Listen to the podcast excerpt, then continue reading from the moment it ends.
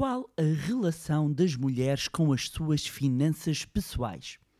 No mais recente episódio do podcast Money Bar, olhamos para dados recentes para percebermos se, afinal, as mulheres de hoje em dia conseguem ter mais independência financeira do que as suas avós ou não, e perceber se, afinal, as mulheres poupam ou não.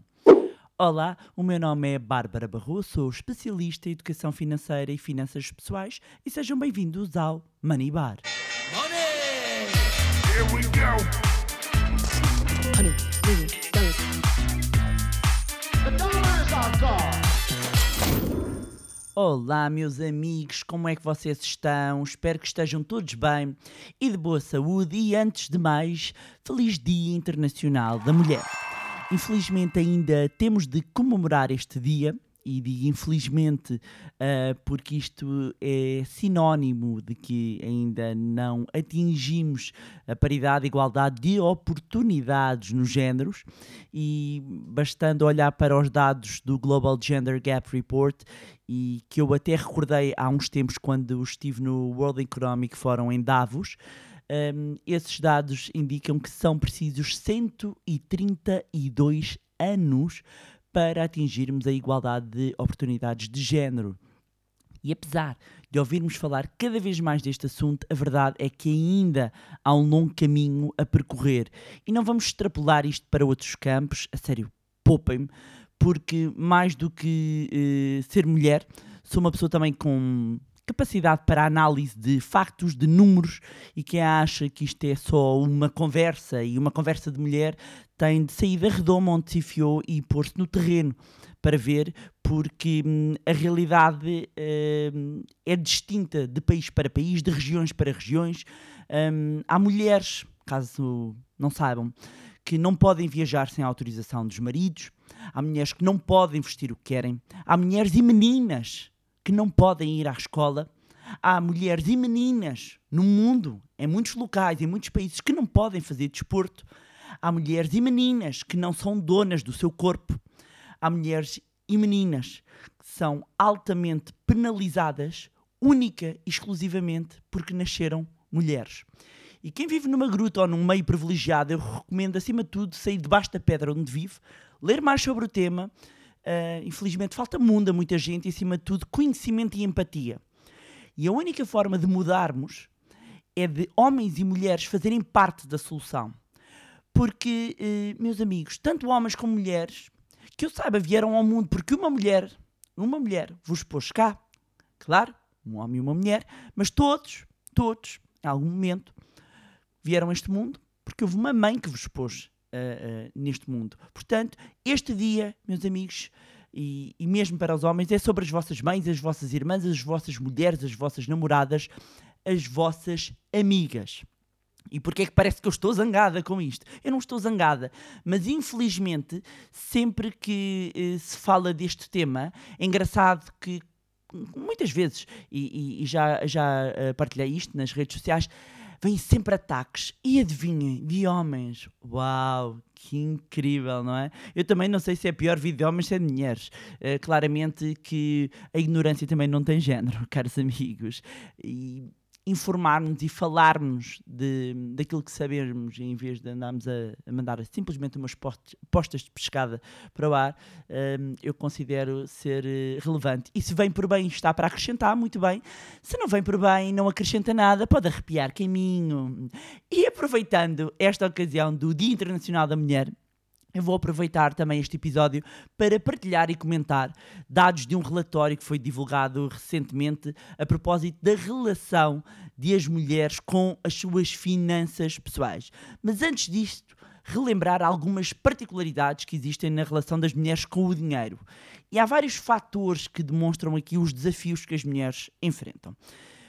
Um, ponto uh, relevante é as mulheres tenderem a ganhar menos do que os homens, mesmo em posições semelhantes. E para terem uma ideia, de acordo com os dados do Eurostat, as mulheres na União Europeia continuam a ganhar menos do que os homens, mesmo em empregos iguais. E a disparidade salarial média entre homens e mulheres na União Europeia, atenção, não é? União Europeia, não é? Ainda assim diferente de certas zonas do globo, é de 13%. Isto significa que por cada 1 euro que um homem ganha, uma mulher ganha 87 cêntimos.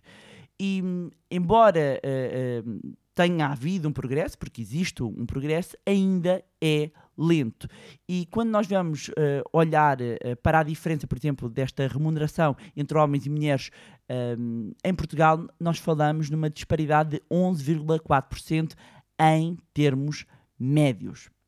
Depois, outra situação particular hum, é, tem a ver com o divórcio.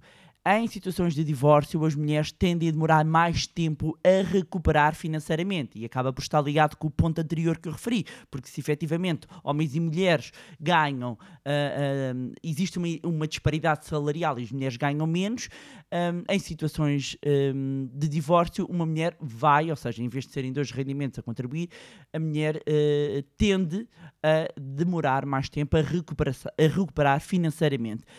Outro ponto que também acaba por pesar nisso é que, eh, em situações de separa- de separação, quando há a existência de filhos, cada vez mais nós verificamos esta guarda partilhada em, em muitas famílias, mas ainda assim o- os filhos, hum, por norma, ficam a cargo eh, das mães, ainda existe muito, quando olhamos para os números, ainda existe muito este, este, este facto, e portanto, se a mulher fica com os filhos e tem uma situação financeira mais debilitada do que o homem, há aqui efetivamente um peso hum, acrescido para ah, as mulheres.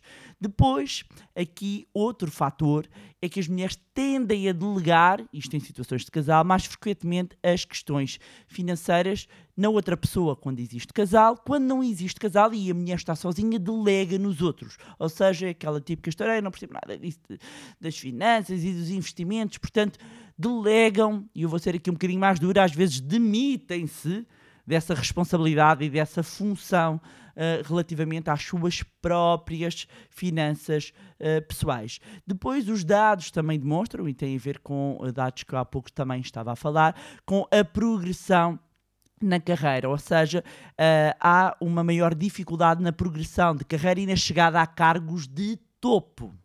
Esta chegada a cargos de topo é, ah, de acordo com os dados, mais difícil para as mulheres. Outro desafio eh, é o facto de a esperança de vida média ser superior à dos homens, ou seja, as mulheres vivem mais anos. De acordo com os dados do INE, do Instituto Nacional de Estatística, para o triênio 2018-2020, a esperança média de vida à nascença em Portugal foi estimada de 77,67 anos, vou arredondar 77,7, portanto, quase 78 anos para os homens, e 83,37 anos para as mulheres. Ou seja, as mulheres vivem mais anos. E que implicações é que isto tem? Várias implicações. Várias implicações, porque mesmo quando existe um planeamento da, da vida para a reforma e até garantir um complemento para a reforma, as mulheres têm que garantir esse complemento durante mais anos. Quando falamos aqui de complemento, estamos a falar de poupança, vamos imaginar poupança própria.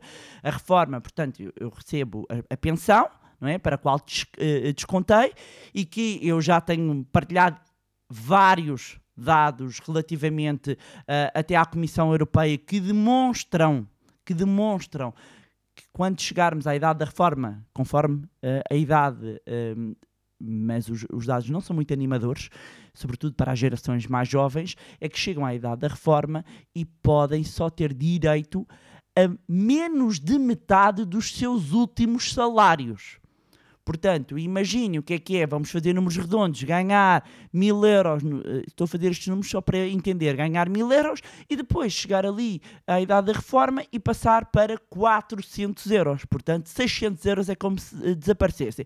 Para garantir que não há esta quebra e nesta quebra do rendimento, a poupança privada, ou seja, cada um poupar por si, é fundamental. Tenho vindo a alertar para isto há muito tempo. Às vezes há pessoas que não entendem, até já saí em vários meios de comunicação social, dei uma grande entrevista onde falei sobre isto e as pessoas parece que viraram contra mim quando eu simplesmente estou a alertá-las para um facto.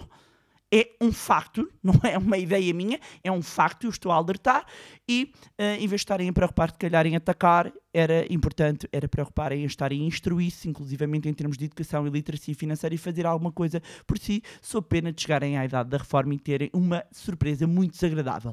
Voltando aqui, portanto, as mulheres vivem mais anos do que os homens, em termos médios, ok, são as médias. Isto tendo em consideração, eu fui buscar aqui os números, a idade atual da reforma, que neste momento se situa nos 66 anos e 4 meses, significa que depois eh, da idade da reforma, e fui utilizar os valores eh, que estou aqui a mencionar, que são os últimos dados disponíveis, de acordo com, com a média, que existe a esperança média de vida, uma mulher poderá viver até mais de 17 anos e um homem pouco mais de 11. Usando os valores atuais, claro que todos os ouvintes do Money Bar vão viver até mais de 100 anos, cheios de saúde e com uma fantástica estabilidade financeira, não é? É por isso que também estão aqui. É Hashtag até velhinhos e riquinhos, não é? Podíamos criar esse hashtag, mas é um desafio.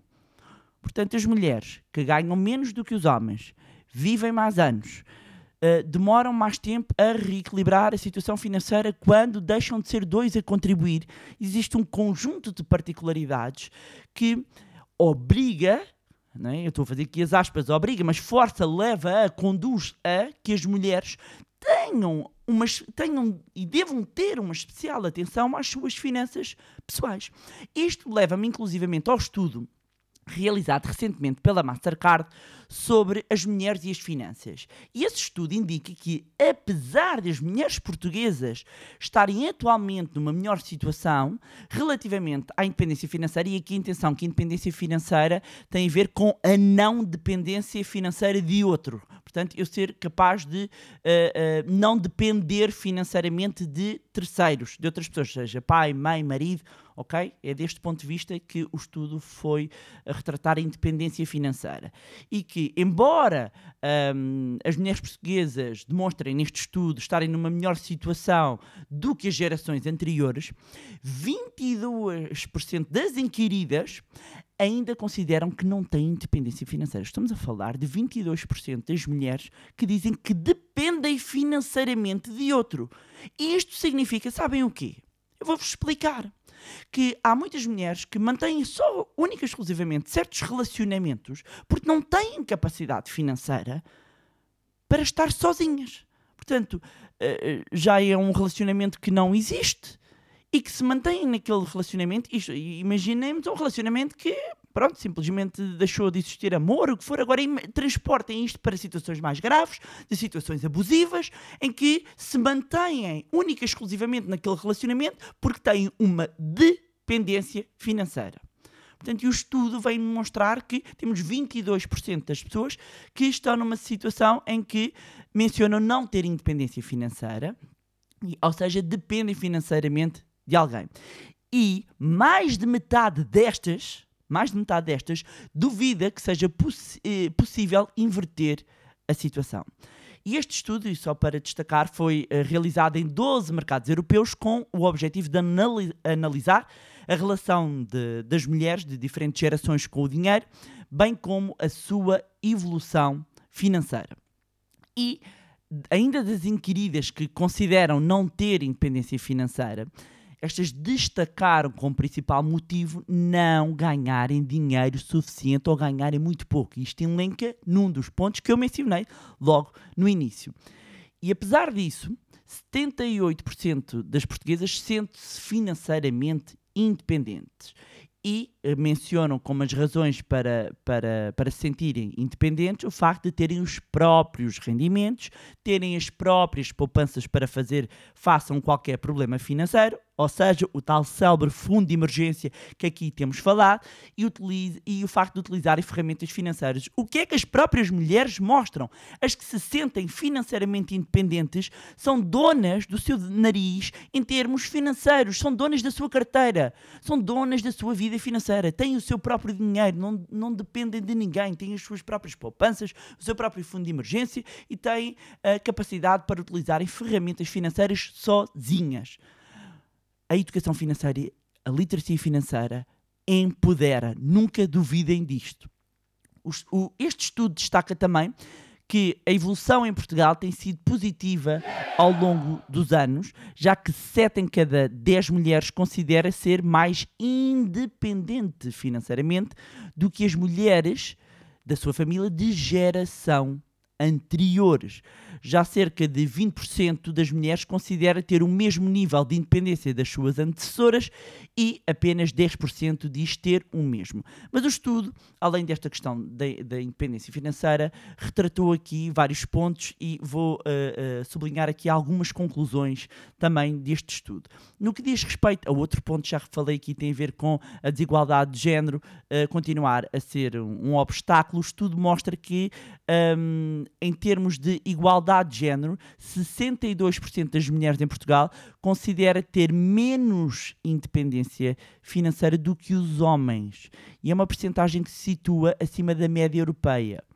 Praticamente metade das mulheres indicou o trabalho extra não remunerado que fazem, como cuidar das crianças, dos idosos, como o principal motivo para serem dependentes além do facto dos homens ganharem salários uh, uh, mais elevados, e embora se sintam menos independentes do que os homens, a maioria acredita que as contas devem ser divididas de forma equitativa com o parceiro. Outra conclusão que o estudo uh, revela diz respeito à economia, digamos, familiar, não é? O orçamento familiar, em que um, as mulheres participaram no estudo Uh, relativamente à distribuição das despesas no agregado familiar em que cresceram, isto demonstra também aqui o, o, o, peso que tem de onde vimos.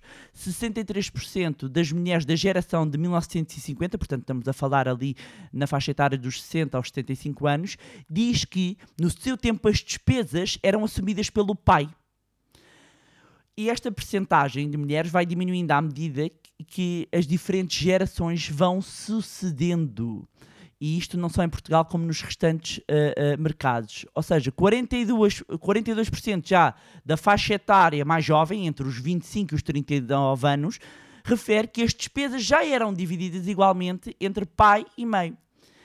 Enquanto que isso uh, só acontecia em 26% do, dos agregados das mulheres com idades entre os 60 e os 75 anos. Portanto, nas gerações mais velhas as despesas eram assumidas sobretudo pelo lado masculino, à medida uh, que entramos nas gerações mais novas, um, verificamos que há uma partilha um, das, das despesas. Outro ponto também ainda uh, do total de, das mulheres portuguesas que foram questionadas neste inquérito e que não vivem a união de facto, afirmam que se vivessem gostavam de partilhar as despesas com o seu companheiro de forma equitativa e apenas 5% preferia que o seu parceiro assumisse aqui uma maior parte dos custos. Quando entramos aqui eh, relativamente à poupança e aos hábitos de consumo, o estudo e, que incluiu a análise do que o dinheiro significa para as mulheres portuguesas e de como o gastam, mostra que 63% das mulheres olha para o dinheiro como liberdade. O dinheiro para si significa liberdade. E porquê? Mais uma vez, sobretudo por não terem de depender financeiramente de ninguém. Mas também porque ter dinheiro significa poder concretizar objetivos e ter menos stress perante um cenário de dívidas ou mesmo de ter de realizar investimentos. E a verdade é que este estudo demonstra que a pandemia teve um impacto também nas preferências de consumo, com mais de metade das mulheres uh, uh, indicar que preferia uh, gastar dinheiro em experiências em vez de produtos, sobretudo ali as mulheres na faixa entre os 25 e os 39 um, anos. A maior parte do rendimento indicado pelas mulheres é gasto onde? Algo que já temos vindo aqui a falar também, despesas com habitação, alimentação e combustível. O restante dinheiro é gasto em experiências como jantar fora, uh, viajar e seguido por a compra de vestuário. Quando vamos olhar para a parte dos investimentos, que foi analisada neste, neste estudo, mais de uma em cada três mulheres portuguesas manifestou aqui o interesse de ser proprietária de uma casa. Uh, e é, e é um, uma percentagem de mulheres que, que é mais relevante e que sobe no caso eh, de quem tenha entre 25 e 39 anos. Já quem está na faixa dos 60 aos 75 anos manifestou a vontade de investir em algo que contribua para o bem-estar da família. Além disso, duas em cada três mulheres refere ter poupanças e ou in- investimentos, embora mais de metade depois admita usá-las para pagar despesas correntes, uh, sugerindo que o seu rendimento não é suficientemente alto para sustentar o custo de vida. Portanto, aqui o estudo até refere as poupanças e os investimentos para as despesas correntes, estamos a falar sobretudo que- de o custo de vida uh, da das mulheres inquiridas é sobretudo consumido, mais de metade é, é- é consumido uh, para um, as suas poupanças são canalizadas para o seu custo de vida. E cerca de 35% das mulheres confessa não conseguir poupar e 7% não tem qualquer rendimento mensal. Por fim, há aqui um ponto eh, que é também destacado neste estudo que está relacionado com literacia financeira, com os conhecimentos financeiros que são manifestamente insuficientes. E apesar de, dos esforços que, inclusivamente, aqui no Manivar, que o Manilab tem vindo a fazer, a verdade é que há um grande caminho a ter de percorrer. E mais de metade das mulheres entrevistadas neste estudo considera que os seus conhecimentos financeiros são muito básicos ou nulos. E concretamente, 38% afirma ter conhecimentos básicos e 7% nenhum conhecimento. E os dados mostram também que mais de metade das mulheres entrevistadas têm dificuldade em entender vários conceitos como investimento, aplicações da banca, impostos, uh, tema relacionado com uh, a habitação. Portanto, meus amigos, minhas amigas, está na altura de disseminar este incrível podcast pelas amigas, pelas mulheres, pelas irmãs, pelas mães, pelas avós, mas também pelos amigos, pelos pais, pelos irmãos, pelos avós, pelos colegas de trabalho. Vamos contribuir para melhor literacia financeira num todo, porque o conhecimento empodera. A educação financeira pode efetivamente contribuir para retirar pessoas de situações muito difíceis e evitar que outras tantas entrem em situações financeiras complicadas. E não custa nada, meus amigos. Se está a ouvir neste momento este podcast através do seu telemóvel, reencaminhe este episódio pelo WhatsApp para amigos, para familiares, para eles ouvirem este episódio ou mesmo outros episódios. É gratuito, não custa nada. E depois podem aproveitar um, aqui o tempo de deslocação do trabalho para casa, de casa para o trabalho. Podem aproveitar enquanto estão a cozinhar, a fazer exercício físico, a tomar banho, seja onde for. Podem rentabilizar o tempo e começar a ouvir, a educarem-se financeiramente. Se quiser, também pode acompanhar o nosso site, as nossas redes sociais ler o livro põe o, o, seu dinheiro a trabalhar para si. Para quem quer ir para outros níveis de profundidade, tem o nosso curso Zero à Liberdade Financeira, que tem uma edição a decorrer, mas para quem quiser saber mais, pode inscrever-se na lista de espera, cujo link está na descrição. Tem muitas formas hoje em dia para melhorar a sua literacia financeira. O importante é não ignorar, é empoderar-se com conhecimento e é esse conhecimento que vai fazer diferença no seu dia a dia, na sua vida. E nós aqui no Manibar e no Manilab temos inúmeros casos de pessoas com vidas completamente transformadas. Não subestime os pequenos passos. E pronto, era isto que tinha para vos trazer mais um magnífico episódio do podcast Manibar. Dizer-vos que est estão para aí, estão para aí a sair eh, novidades. Já sabem que podem acompanhar-nos nas nossas redes sociais, Facebook, Instagram, LinkedIn, no nosso grupo do Telegram. Tudo isto que eu estou a dizer vão encontrar os links na descrição deste episódio. Mais uma vez, não se esqueçam de subscrever o podcast onde estiverem a ouvir. Subscrevam também a nossa newsletter para se manterem a par de todas as novidades. E se gostaram do conteúdo e acham que vai ser útil a outras pessoas, partilhem. Quanto a nós, encontramos no próximo Money Bar. Money! Here we go.